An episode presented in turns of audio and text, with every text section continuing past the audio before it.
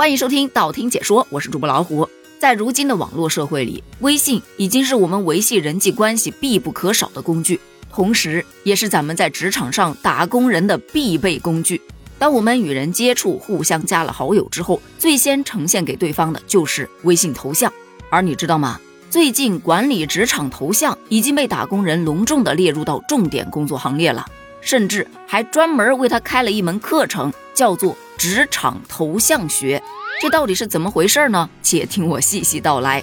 据我所知，很多的小情侣都喜欢用情侣头像，但是当有一方或者双方走入职场之后，为了在职场工作交接中让自己看起来更专业，很多小伙伴选择了更换头像，让自己的头像变得更职业。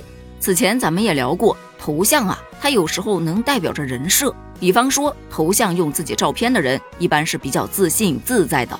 他们是清醒而又坦荡，工作能力比较强；而用到风景图的，一般是比较恬静自然、知足常乐的人；用到宠物照的，则是内心比较柔软的，大多不善表达，比较低调；而用到卡通动漫的，一般是有一颗纯真的心，偏理想主义者。但不管怎么说呀，那个时候的头像都还是以美为主。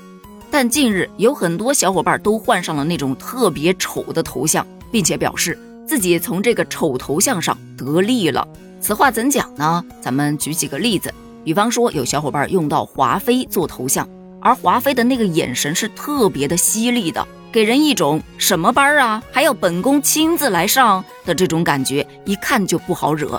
用网友的话说，对面的甲方领导点开对话框，看了看头像，不禁问起自己：这个版本真的就非改不可吗？要不凑合凑合算了。于是默默地撤回了一个需求，生怕自己下一秒就领了一丈红。还有的用的是那种，就是三百六十度无死角展现疲惫感的倦怠型头像，头发凌乱，黑眼圈掉到下巴那去了，两只大眼空洞而又无神，就给人一种已经被工作搓圆捏扁，不堪重负了。你要是再多派哪怕一点点活，可能就要累晕过去了。但这两种吧，一种不好惹，有些距离感，可能会影响人际关系；另外一种吧，可能会给人留下一种消极怠工的印象，让人望而却步。有人就问了，难道就没有那种让领导觉得食之无味，但是又弃之可惜的头像吗？嘿，还真有，就是那种清澈无比的眼睛，但是整个面部表情又透出一种非常愚蠢的气质的头像。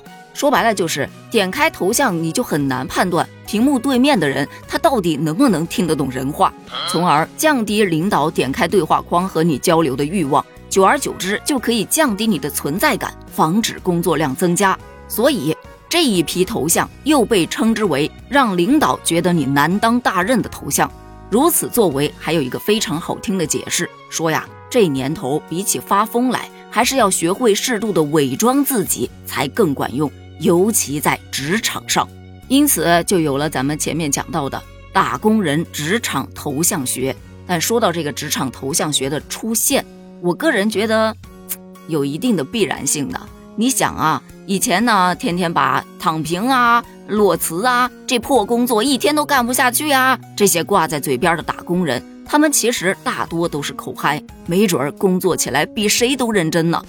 但口嗨并没有什么实际效果呀。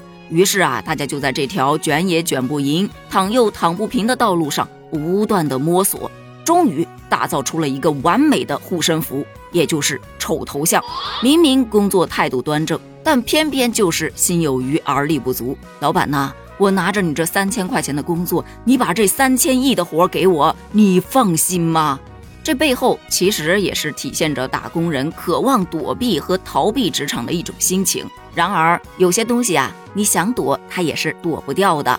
有些小伙伴就发现，如果领导要是一直不点击你的头像，不好意思，你的头像还是以前的那个，不会主动更新的，领导压根儿就不会关注。其次，在一些专业性比较强的工作中，如果你向合作者展现出这样的比较愚蠢的头像，很容易就把自己给玩泼了，等于是自绝后路啊。当然啦，换不换头像，换什么样的头像，也没有任何人能够去干预你，想怎么换就能怎么换。但就像咱们开头说的，微信已经成为了咱们社交的最主要的工具，头像它也成了一种形象管理。你不仅仅面对的只有领导啊，你还有亲戚朋友啊，还有一些合作伙伴呐等等的。玩梗可以适度，可千万不要真的把自己玩梗住了。对此，你有怎样的看法呢？你觉得换丑头像这一行为真的能够达到改变职场人设、减少工作量的目的吗？欢迎在评论区发表你的观点哦，咱们评论区见，拜拜。